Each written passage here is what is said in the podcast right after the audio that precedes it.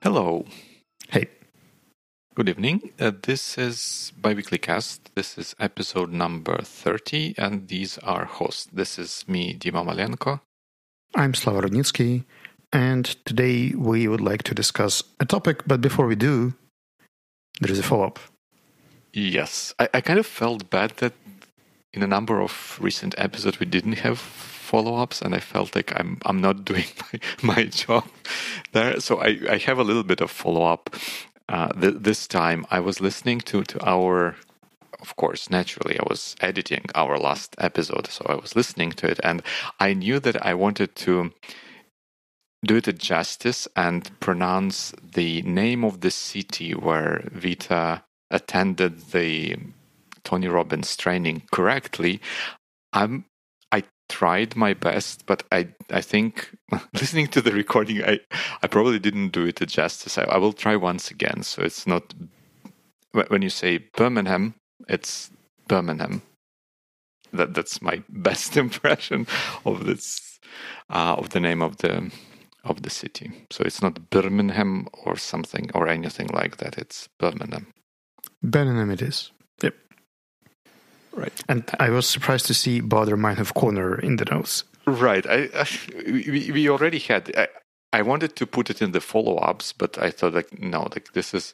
Well, technically, we can consider this a follow-up to, like, 20 episodes back when we discussed frequency, illusion, or Baader-Meinhof syndrome. And I swear to God, like, in the last couple of weeks, I was listening to a whole bunch of different podcasts, and in every other one they were using word illustrious, which I think I never heard before, but here, like in last couple of weeks, it was literally in every other podcast episode that I listened to. I don't know what's happened and what's going on, but I like this word, I want to use it, but I was surprised by how many other people started using it as well.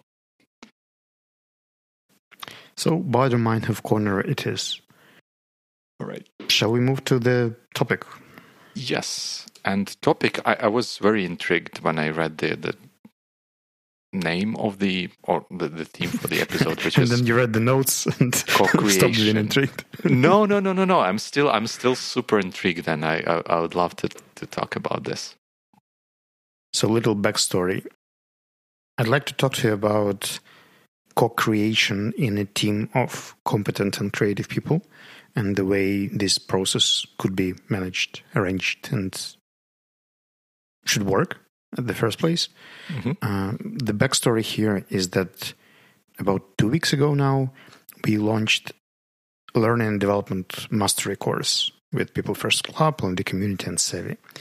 And this is a course I've been thinking about for years.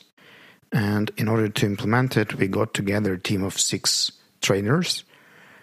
And it was a real challenge to put together the program. Like, we struggled for about a month and a half just on the planning stage and architecture and descriptions. We've redescribed it in 2 different working groups. And then, well, it's been challenging.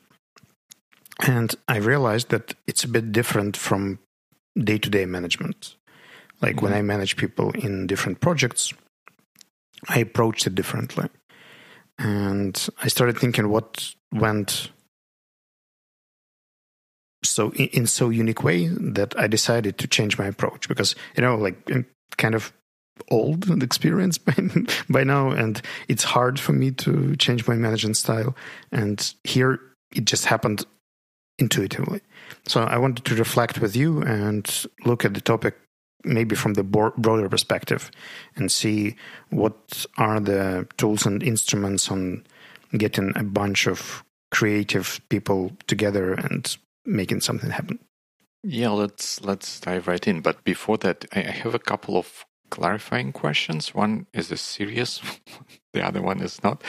You said you launched L&D Mastery course. Is it like the Mastery course? Is it something special? Is it kind of special kind of course, or is it just the name of the course? It's the name of our partners, People First Club. They have two types of educational products. Some of the basics, like basics of recruitment, basics of something. And when the target audience are senior professionals in some domain, they do mastery courses, like recruitment mastery, sourcing mastery, something else. And this is L&D Mastery, like probably highlighting that it's not designed to give you the basics. All right, so that's maybe a little bit similar to what we do with biweekly bites, where we say it's one step beyond obvious or something along those lines. And then half serious question was that you said there was created, or not this course was created, but in general, how to approach doing something with competent and creative people. I guess that means that we might also look how to do stuff with incompetent creative people, but with competent but not creative, and not creative and not competent people as well. But maybe not this time. I'll just ignore the question because it was not a serious question, of course. So moving up, I decided that we should discuss two terms before we jump into the discussion. The first one is the collective creativity. Basically, it's an approach when creative activity happens from the collaboration of many individuals.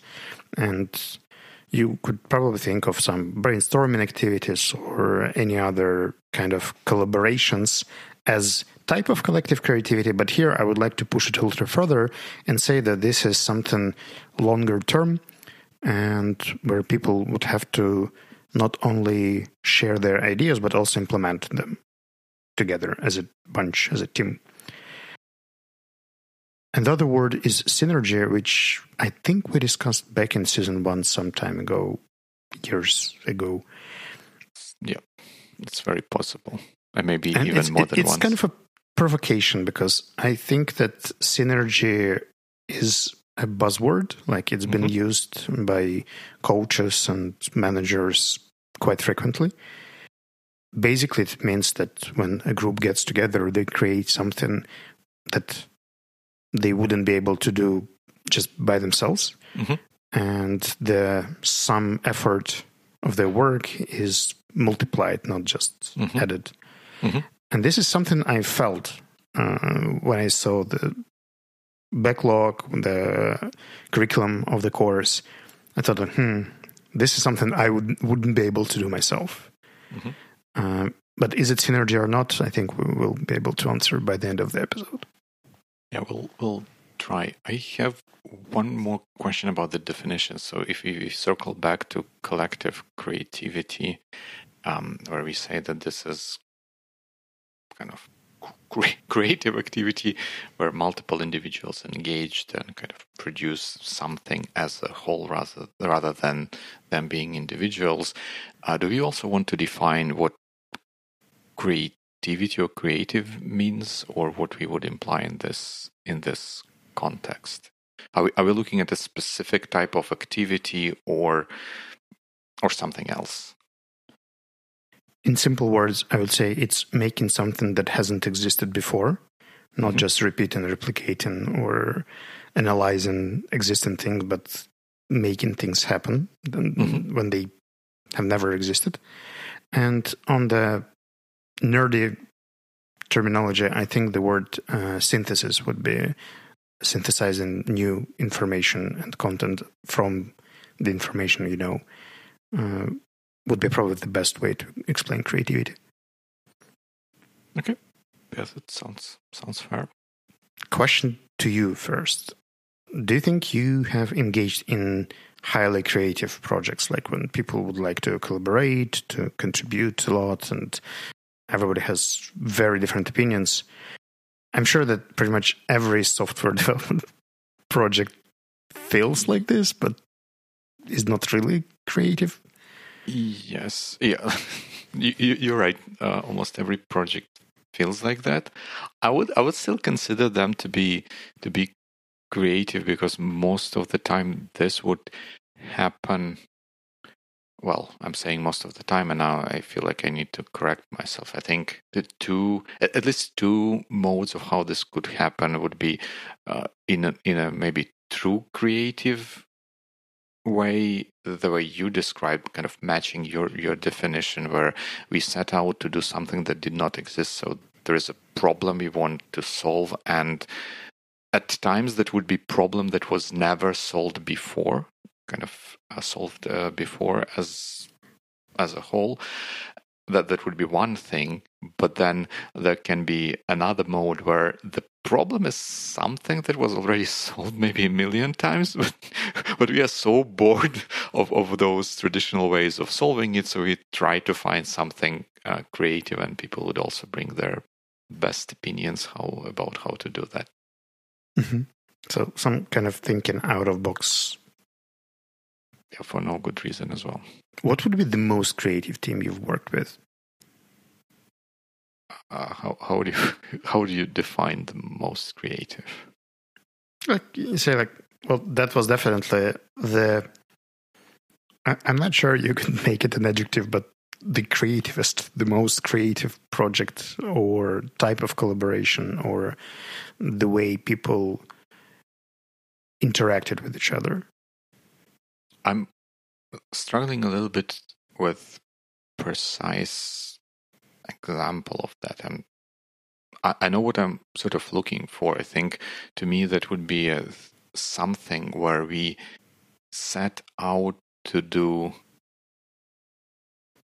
solve a particular problem, but then in the process of solving that problem, we kind of redefine it in a way that allowed to find even better solution to even better problem. So sort of kind of taking a step or maybe more than one step back and kind of finding something better to do, something like this. One day you can become a politician. It's like answering a question without answering the question, but right. People are satisfied. It makes sense. I fully recognize that I should give a specific example, but I struggle to remember. Kind of, I remember having feeling of something like this happening, but I'm struggling to remember precise example. And I think that also the way you posed the question, it kind of prompts me to think about something kind of big, not something where we, I think one of those things, but it was not huge, but I think it was very creative moment in a sense when we at Rolab we were presenting our product, and at the conference called Demo, which was maybe it still is a relatively high scale kind of startup presentation kind of conference, and we were working on a script to do that. And when we had idea on how we go about this, and then we started working on it, and we saw that now it's kind of not flying, and then we kind of throw stuff upside down, and it went really, really well in the end. So that was that kind of creative moment, but it was not something huge or earth-shattering. I never mentioned huge. Sense.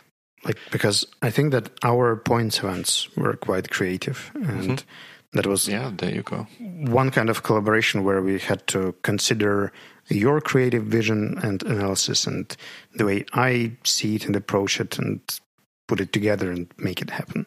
Then TEDx event where you were a speaker, PechaKucha nights, and this kind of, at least for me as a speaker trainer, it was a co-creation of presentations and the content line. Very different people. Yep. It's great examples. So we can actually move to one of my first questions. It is, given a group of people who are visionaries, who know the way things should be and have their attitude and opinion about something, right, and trying to shape out of these individual opinions something collaborative, something joint. how? That's a very complex question, I know, but I think I expected this question, maybe because something along those lines is written in the notes. And I think what I would have to say, the way I see it, there are sort of three ways how the situation can develop. I think two major ways would be, like, we have a group of people, hopefully maybe already a team or something along those lines.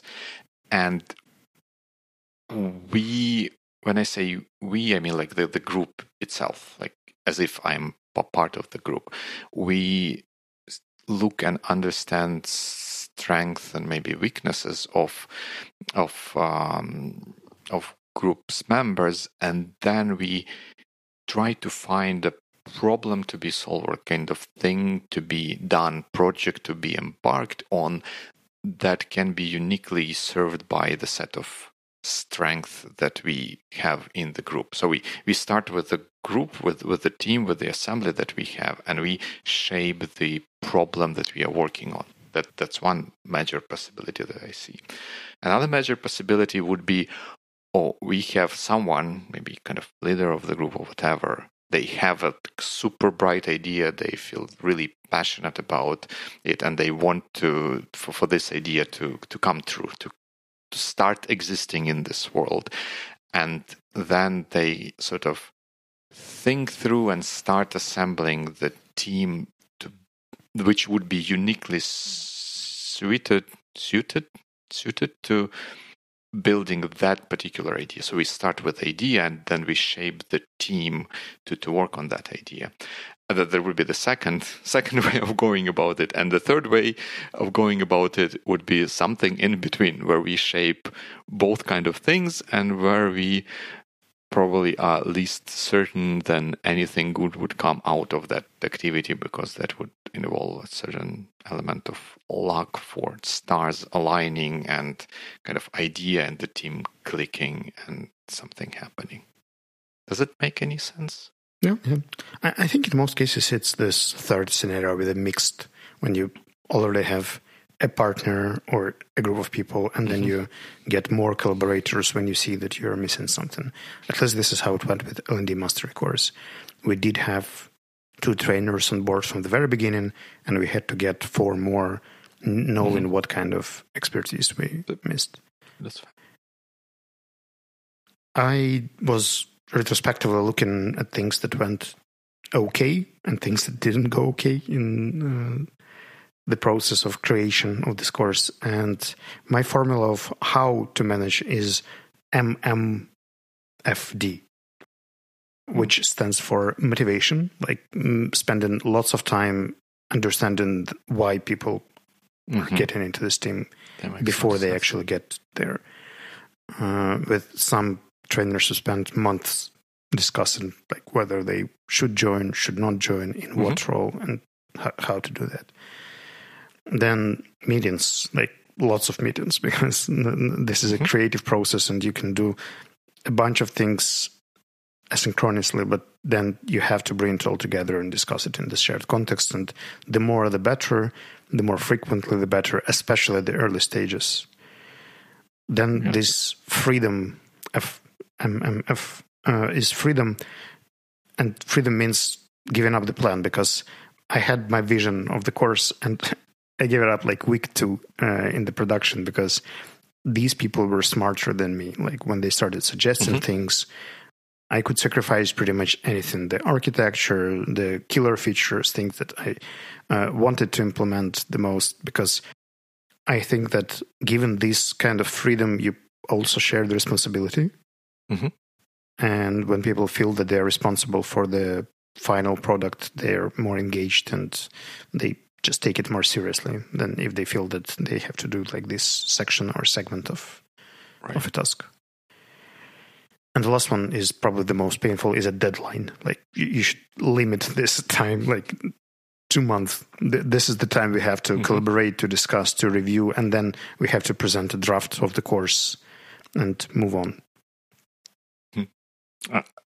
I sort of expect maybe that for you would go for discipline, but deadlines is another side of it. Yeah, that makes a lot of sense to me. At least this is things that work, because there was a number that didn't. Mm-hmm. We'll discuss them later. I would be curious to learn about things that didn't work, because in a sense, I think that those are things that give the most learnings, right? Because it's kind of two things. Like if you try something that would be something that kind of comes natural for the situation, and there is a chance that others would try to do the same thing. But then if this thing didn't work, it would be very useful to know why. I have a question about the second M. When you said meetings, I wonder, how did it go? Were those online Zoom meetings, or were they real live meetings? And did you notice, if there were both, did you notice any difference between the two?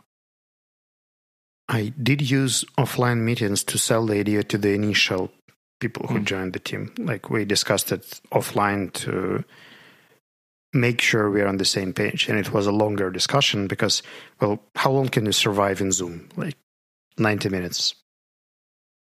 2 hours tops, and then that is just getting unbearable. During the dinner, you can spend 4 hours sharing context, stories, taking a walk, describing all the risks and the possibilities. So during the first month of planning, I did talk to a number of people offline. They were both potential partners, and potential trainers. And I think offline did work quite well. But then, like 95% of all other meetings happened in Zoom because of geography. Interesting. Okay. I would also expect, of course, if it was kind of logistical possibility to have a number of working sessions to also happen kind of offline or in real life. I'm not sure how where we draw the line between online and offline. I wish, but a trainer in Portugal, a trainer in Latvia, and a few in Ukraine. Some people can get out, some people can get in. Yeah. Unfortunately, it makes a lot of sense these days. The reality of lives.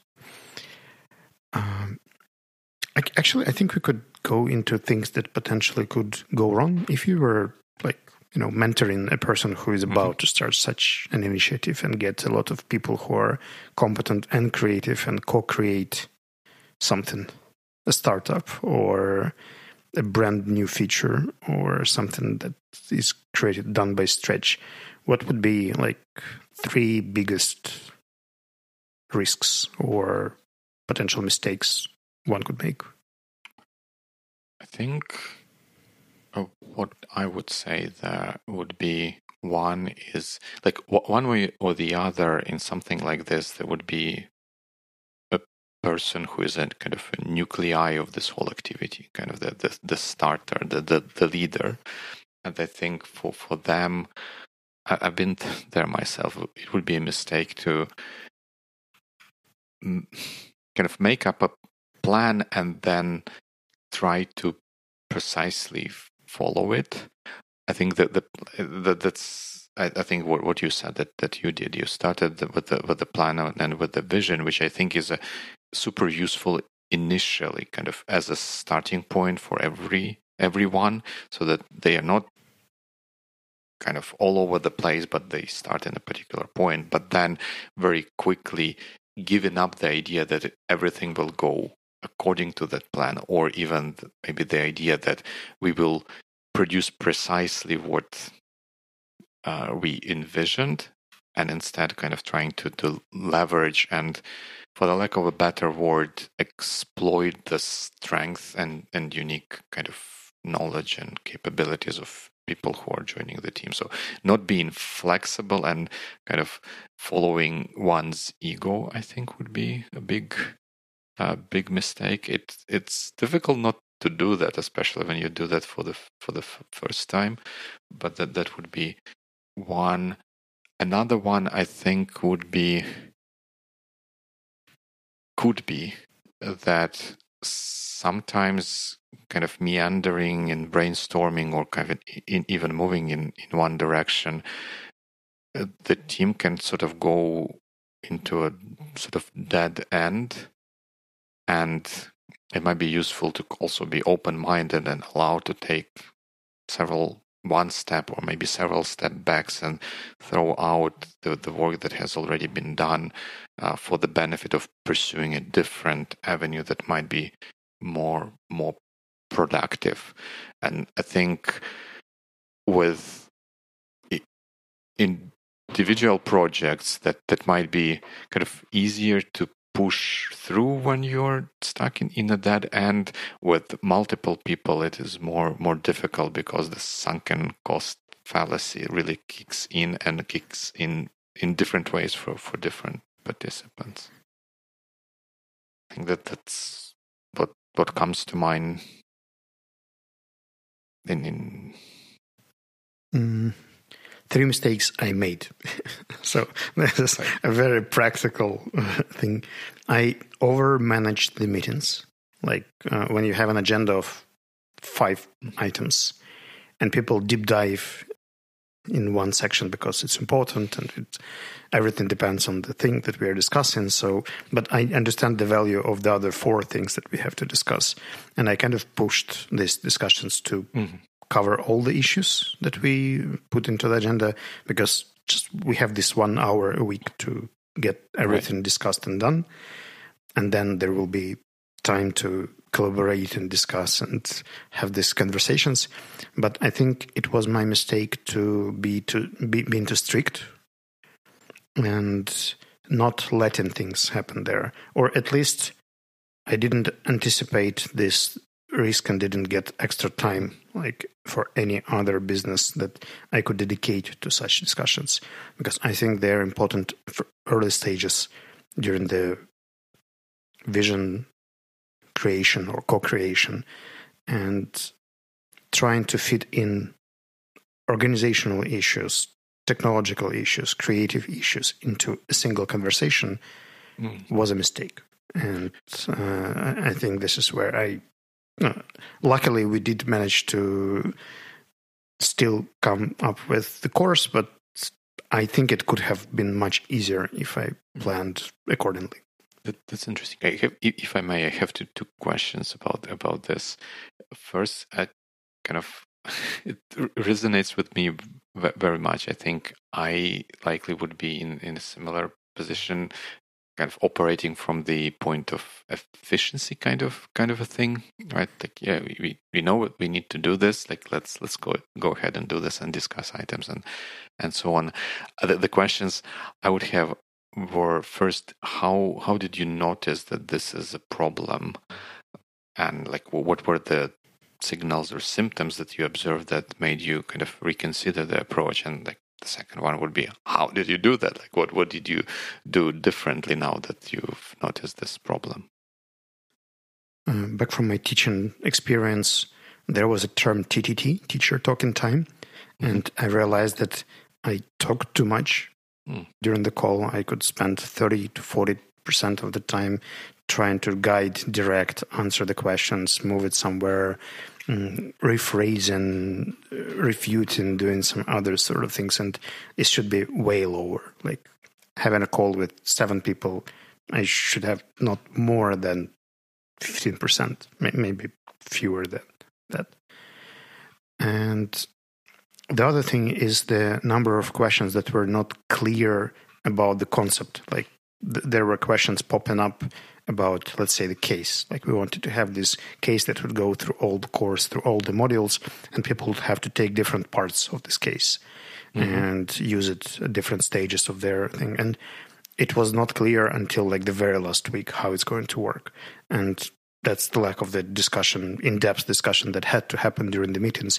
But probably I just didn't plan this discussion accordingly, and it didn't happen.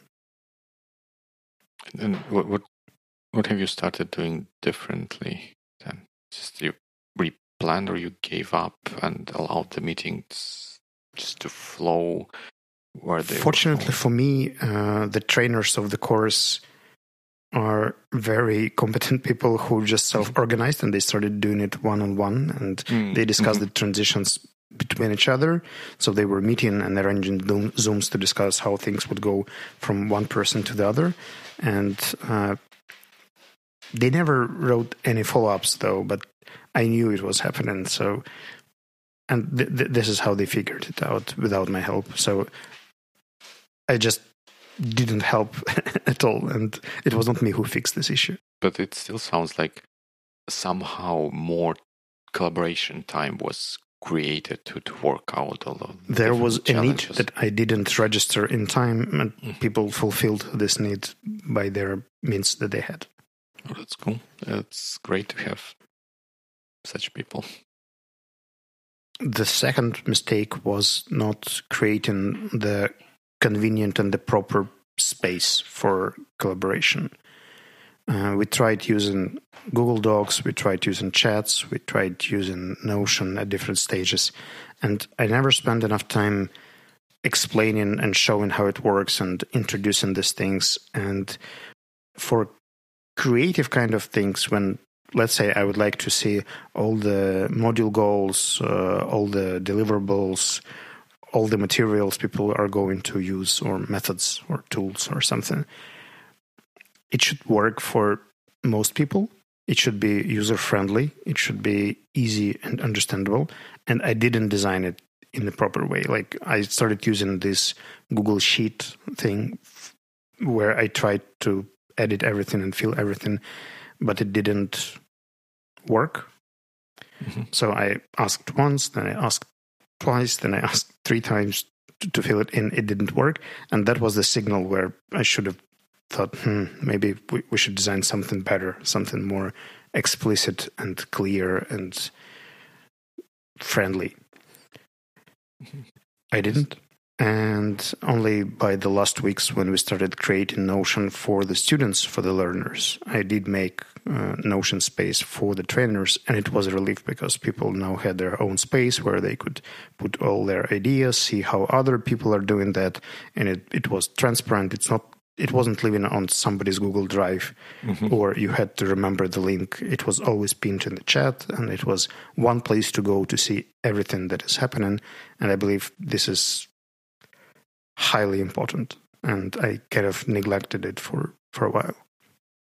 Yeah, this is very important indeed. And I want to ask you a question here. Was there something where what you sort of needed to do as a kind of leader or facilitator of this group, or the driver, the pusher for this group? Was this thing kind of in conflict maybe a little bit with you also wanting to wear that co-creator hat to participate in actually creating that stuff? Because organizing the space and stuff like that's kind of meta work, right? That's work on team cohesion. That's not work on the tangible product that the team produces. Do you feel like that there was a little bit of a kind of conflict or tension between those things, which led to this maybe oversight? I don't think that was the case in this specific team. I definitely could have done it in some others, but here specifically, I think I just underestimated how much effort it would take to do what I want. Mm. Like, when I ask people just fill in the table, it's actually more difficult because the table is not user-friendly. Some people wrote paragraphs of text there. Some people wrote just bullets. There was no example, no structure, no style. And then I just spent hours trying to edit it and make it look somehow readable for our partners who were doing the marketing and sales part. And I think that I just didn't estimate the importance correctly. Like, I haven't thought about it. I thought, what's the easiest way to do it? Google Sheet. Let's go. Interesting.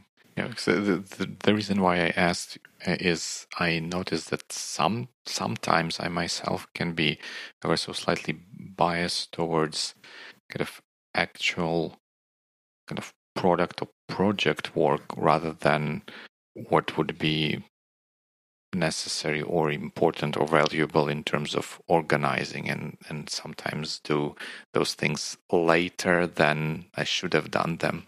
And the reason I came up for why that happens with myself is that I kind of like the product, the actual work as well, and sometimes I give priority to that one.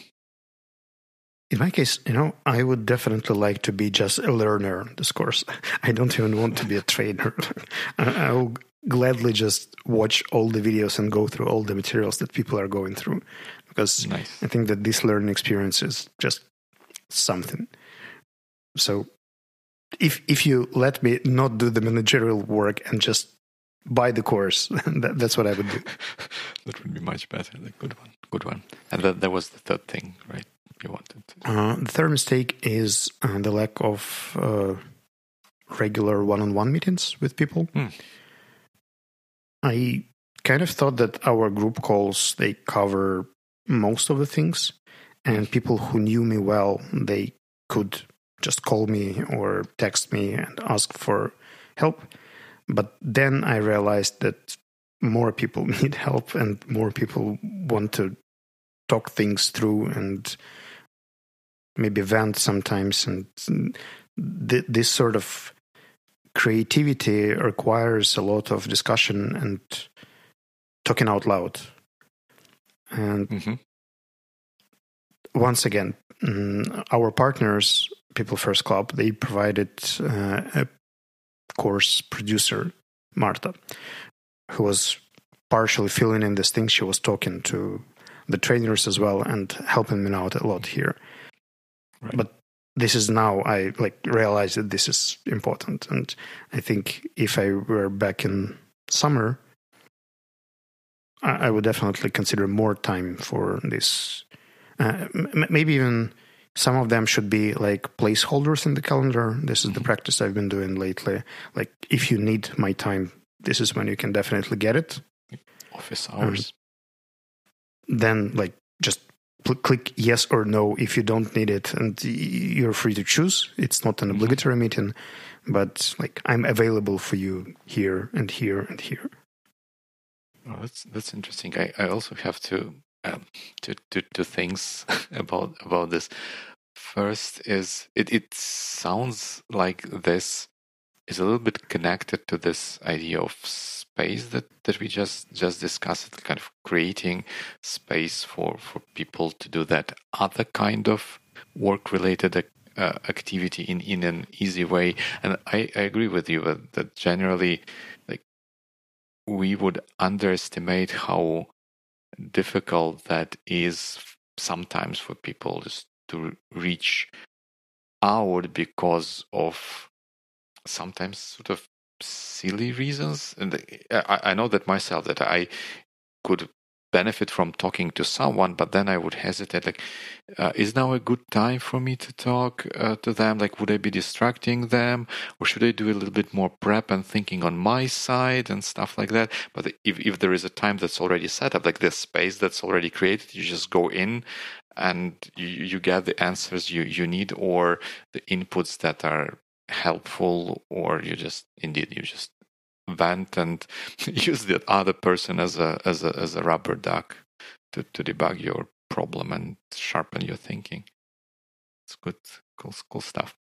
Well, since we're here, I think we could jump to a set of questions about group dynamics, because I think that for such teams or groups, it's usually one of two things. It's either hard to engage people and get them believe in things and care about not just their piece of work, but the entire project. Especially every trainer on this course could be doing different modules and maybe even the entire course, but they were doing a specific segment here, but they were very helpful to each other, contributing to what could be here, what should be about strategy, what about analytics, what about technology, what about this and that. And they were even helping me in this meta preparation of learning experience, setting up Notion, Slack, and other kind of things. Right. And I can see two potential issues here. One is that when people just focus on their piece of work and they don't get engaged in the whole process of co-creation, mm-hmm. or they get engaged too much and it causes conflicts, tensions, and issues when people don't feel where is the responsibility of this person mm-hmm. and where is my responsibility here, because these roles are usually not super clear. It's one of the two. Yep. So let's say we have this first scenario, a team of people who are just doing what they should, but do not get engaged in the process overall or don't solve the issue. They just work mm-hmm. on a segment. What would be the way to engage them or show that the word empower is probably the best here?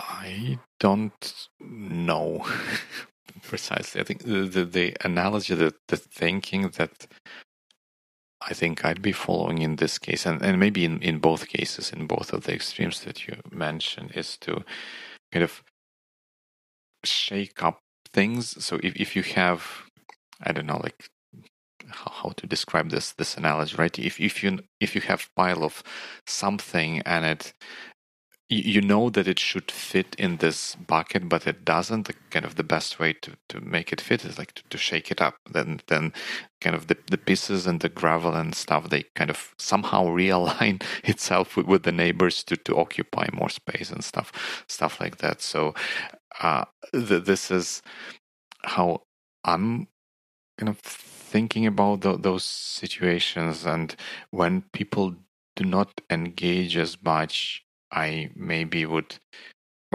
try to maybe think of something to stir them up, or maybe do, I don't know, like collective review session where it's like force in good terms to everyone to present what they have or the problem that they're thinking and walk the team through and ask for feedback and kind of maybe start things going that way, or maybe naturally would be, as you said, empower. If I notice that someone is doing what would be desired in this situation, to kind of start to do something to amplify that, to highlight, like, yeah, that was a great thing that happened here. Kind of do more of that, but send that signal somehow less directly, not so that that's not an order or not a specific or direct ask, but just rather like it would, like, you see, it's great, like to do more of that. Think of how this can work in your area or something along those lines. My points are very similar. I just named them differently. The first one was gratitude. Like, whenever something happens and people do get engaged, just highlighting to everyone, like, thank you, Bob, for helping me here. That was mm-hmm. really great. It helped me do this, and that. Great idea. The second thing is asking for help. I think that people do not cross some borders, or they respect the boundaries, even where these boundaries do not exist. Mm-hmm. And when you invite them in, saying like, guys, this is our space for co-creation here, and we need fresh solutions. Like, I don't know what Notion for learners should look like. If you have any thoughts, please share with me. And sometimes if people do not react, maybe arranging something more formal, like a brainstorming session, where people get a specific question, they know mm-hmm. that they should contribute right. to solving this issue. And then it's just easier than, like, I don't know, sending something in the chat and hoping that people will read it and get motivated to think about it. Mm. But on this one, would it be fair to say that what was that model? What's the scientific name of the model for being storming, norming, performing? There is no scientific name for this thing. Okay, so, it's a marketing term. So for this model, it's sort of sounds like a even a prerequisite for team or group to go through this storming phase in order to get to the next level of performing? And if everyone is sort of closed and is afraid of maybe, or feels uncomfortable of potentially crossing the invisible boundaries, and kind of storming does not happen, maybe useful to induce a little bit of storming to kind of figure out where everyone stands and how to move forward. You know, I'm not really good at managing this sort of dynamics. That's why I prefer not to do this sort of things.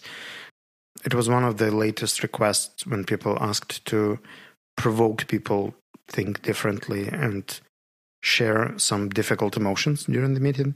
I said, like, that's not for me. Like, if you know how to do it, please do it yourself. I just can't take the full responsibility for getting people recovered after this. And that's why I'm not going to provoke such things. It's like this, you know, educational. I think it was Tony Robbins event that we're discussing about people crying and going through some kind of transformations. Like, I'm definitely not the guy who would arrange any kind of activity that could provoke people. Right. So you would not go for developers motivational meltdown like Steve Ballmer did one day? Nope. Yeah. Not my cup of tea. Since you started speaking about storming, let's imagine this second scenario where people are just eager and they discuss not just their part of activities, but everybody else. And it's kind of hard to agree because, you know, 6 different opinions on the same issue could go very different directions. Then I think we need to do something opposite to what you discussed. And once again, I don't know. Like, one thing could be to maybe approach this from a little bit of a more formalistic angle. And if we agree that for each of the areas we have one quote-unquote responsible person, and they have the final vote on how this thing is developing, it might be a way towards a kind of a better sort of model where they would drive the discussion. They would still invite and maybe even solicit feedback or suggestions from other participants, but it will be a little bit more orderly where everyone would hopefully know and understand that, yes, their opinion will be heard, and if it has, not necessarily if it has merit, but it may be incorporated, and if it's not incorporated, that's not because the opinion is bad, but maybe because of other good reasons, and we kind of trust that person to make those determinations. And kind of, I feel like we may start formally, but to me that would be kind of a starting point to evolve this model, and it will end up something more fuzzy in the end. But then I guess that's about it. Nothing comes to my head there. What did you do? Like, did it happen in your project, and what did you do? Not in this one, but it did happen in the another project that I manage. And there was a solution that was suggested by one of the team members that I loved. We created the Notion space with people filling in questions, how to give me feedback, and what should you know about working with me. And people just wrote their texts there. And if you would like to come to me as whatever my role in the team is and suggest something, please read this profile before you do. Like user's manual kind of thing. But it does help because we are so different. And like, how to give me corrective feedback. Like, I prefer data-driven feedback. show me the screenshots, tell me the facts, show me the impact, and I will definitely fix something. Come with just an idea of correction without data, I will probably dismiss it. And when people know it before they come, they can prepare. If they prefer sandwich feedback, like don't come with corrective feedback to me at all, ever. Like at first tell me three good things and then give me advice, not criticism, but advice, and explain why it's important. That should work. And people know about themselves much more than you could imagine if they just remember, if they reflect on this. So filling in these questions in Notion was like highly helpful. We also added questions about usual response time, like how actively do you usually answer messages, what's the emergency channel to contact you if we need an answer now, like what's the best way to get in touch, and all the things. They kind of relieved a lot of tension that was in the team. Good stuff. So I think there is one more question that I would definitely like to tackle. Sorry. It's the group dynamics in the length, because quite often when you kickstart the project, the motivation is high. There's a lot of creativity happening and people discuss everything. But then as the project unfolds and develops, the level of creativity is dropping. You have to do a lot of admin stuff. You have to actually perform rather than create and do some routine work to make things happen. And the dynamics might go down. Probably there should be some tools to keep people engaged even in this later stage of the project, because it's still creative work, it's just different kind of creative. And one thing is brainstorming 1,000,000 ideas and then selecting 10 and actually scheduling time and making them happen is what makes all the difference, what basically means a successful collaboration. So what would you suggest if you know that there is such a risk that the motivation will most likely drop in the later stages? I think I would have maybe two things to offer. One would be stealing from what you just described. I think given that we know that we can anticipate this sort of dynamics going on, and the people we work with are professionals, seasoned professionals, they would also have gone through a number of projects where they may have experienced similar thing. We can probably go up and ask them, like, folks, we anticipate this obstacle down the road. How do you think we can work around it? Maybe there would be some good ideas.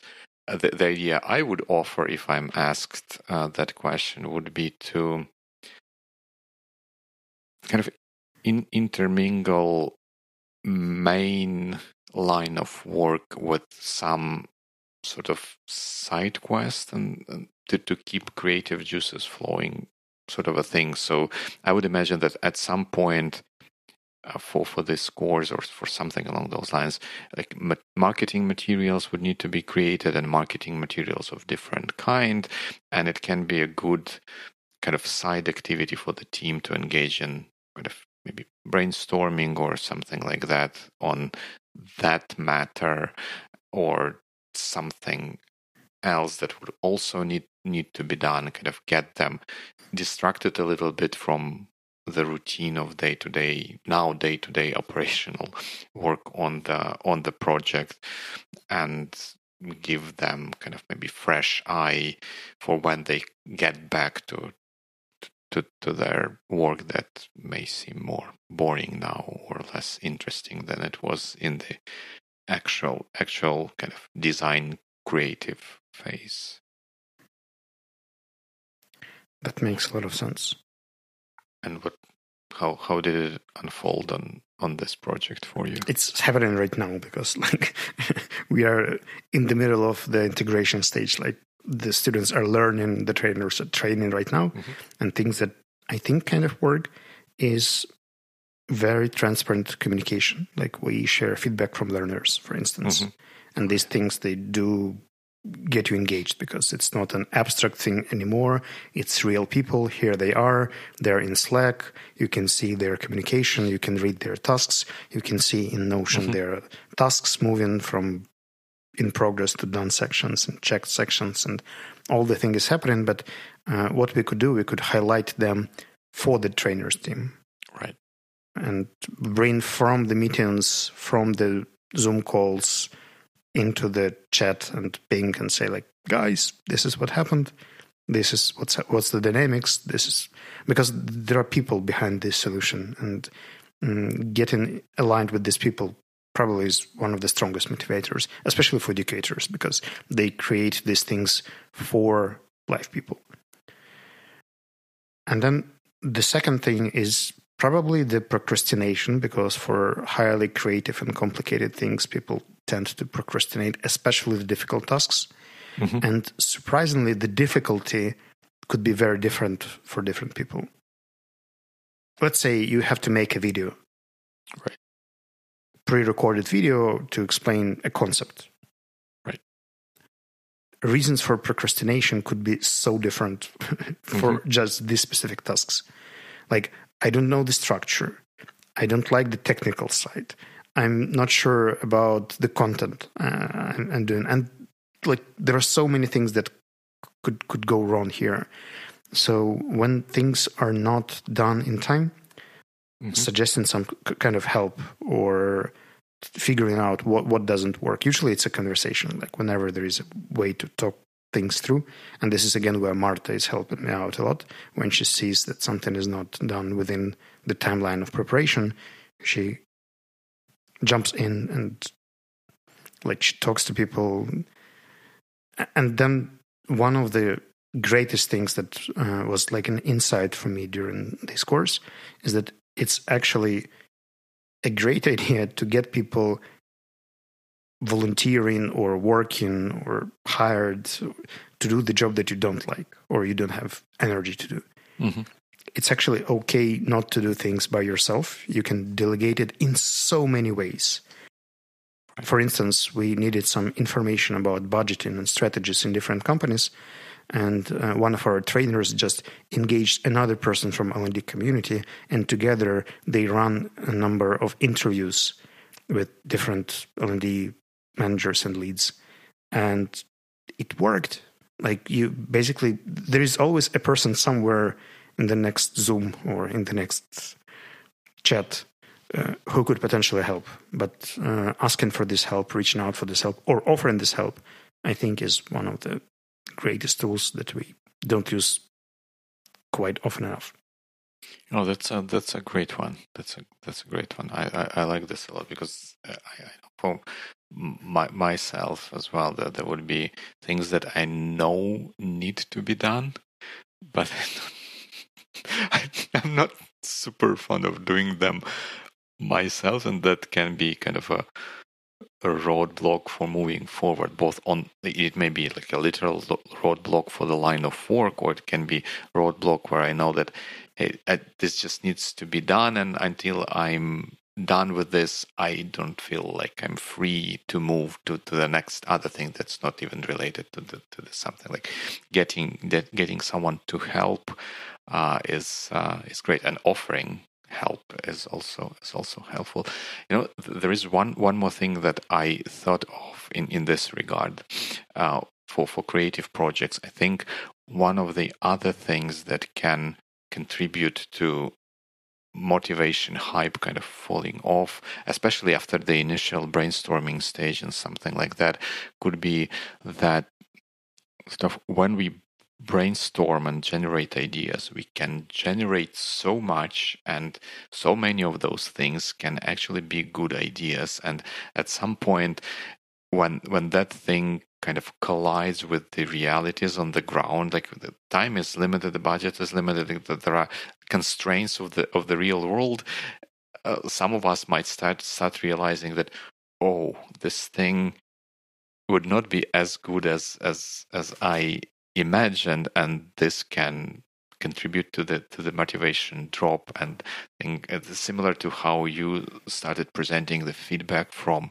participants and stuff like that. I think the way to deal with that is to kind of start getting real faster, instead of kind of fantasizing about like generating one more great idea. Instead, celebrate, oh, we've got this piece working, it's like it's here, it's real, it's tangible, and celebrate those things to kind of compensate for maybe a little bit of a negative side happening on, this is a great idea, but we probably would not have time to implement or pursue it. Mm-hmm. Well, summing it up, I would like to ask you a meta question. If you were to run a creative project, would you prefer it, this manageable hierarchical style with functions and roles, or decentralized, collaborative, co-creative kind of thing? Let's say another podcast, just to make it more specific, because I know that it's a very generic question. I don't know. I feel like with decentralized style, decentralized, distributed, whatever it means, there is a somewhat greater potential for something unexpected and great to happen, and kind of be great precisely because it's unexpected, kind of a thing. But at the same time, I realized that it might be more challenging, it's more risky, and it is most likely going to take more time otherwise, and it can lead to demotivation, where at some point the kind of maybe this thing is somewhat below of what it could be. What if you had something in mind? It's really challenging, at least for me, to get through that time, and it's going to take longer for that unexpected greatness to happen. And this would be the time where I would be thinking, I'd better done it the old traditional way, with having people do what I say or what someone else who's knowledgeable in the matter is saying. So I guess if we're really time constrained and something like that, and where it was super critical to get something out, I maybe would opt out for like hierarchical thing, for the speed of how this thing could be produced, with the idea of then iteratively improving it with hopefully more distributed, decentralized fashion. But if I feel like we have enough time and kind of budget or resources to go full swing, maybe I'll give it a go with decentralized stuff, bearing in mind all the challenges that we just discussed in the past hour. I would definitely consider my own energy as well, because getting into such kind of collaboration is energy consuming for an introverted person like me. I do have to recharge and refill. And right now, I feel that I'm at the maximum of decentralized work, like L&D community, this course. That's it. I can't get anything else. Everything else should be managed and organized and disciplined. But I really like the idea that you mentioned here about, I wrote it down as the risk of something great happening. And this something is way greater than I could imagine it in the very beginning. Looking at this course as an idea that I had a few years ago, and what I can see right now happening, I couldn't make it as effective and smooth as it is. Of course, there's way to improve it. By the second iteration, we'll run the retro and upgrade a lot of things, but this thing hasn't existed, and it is here now. From the very first weeks, we got half of the group filled, because people were so thrilled and excited that this thing appeared on the market. And I think it's going to be transformative. This thing is going to change corporate education in Ukrainian tech companies, because people will have confidence, skills, and community to collaborate with, and I hope that it will have long-running impact afterwards. It's not just, this set of lectures or books that people read and watch and they don't change things. I think this is going to be a game changer, and it's possible just because of this co-creation. I can't really imagine a person or even two people or three people doing it by themselves. So co-creation does pay off, and I'm really excited and grateful for all people who helped and support here. That sounds great. And you know what else would be game changing is if you give our listeners a link or something to partake in this greatness and learn for themselves, where they can join this course, where they can learn from it, and all the good things that you've just described. Currently, there is just a Ukrainian page. I believe that one day we'll also migrate it to English, but for now we'll just get it to the show notes. Translators will do. I think you'll get the grasp what it is and what it is like. So you don't have something like good sounding like something.com for this one? It's on the People First Club, but I think it's /L&D Mastery/something. So we'll definitely work it out by the next season. Let's put it in the to-do list. Right. So then people would have to go to biweeklycast.com, then find the 30th episode of this podcast. And in the show notes, the very first link that will be there would be the link to this wonderful L&D Mastery course created by Sevi and co-creators. Or by Slava and co-creators. I don't know, like what would mostly be by co-creators and Slava. Yep. Okay. It would be a nice name for a rock band or something like that. Co-creators and without a name, just co-creators and someone. And someone. Well, I guess we could call today then. Or maybe a week. Hopefully a good one. Good week.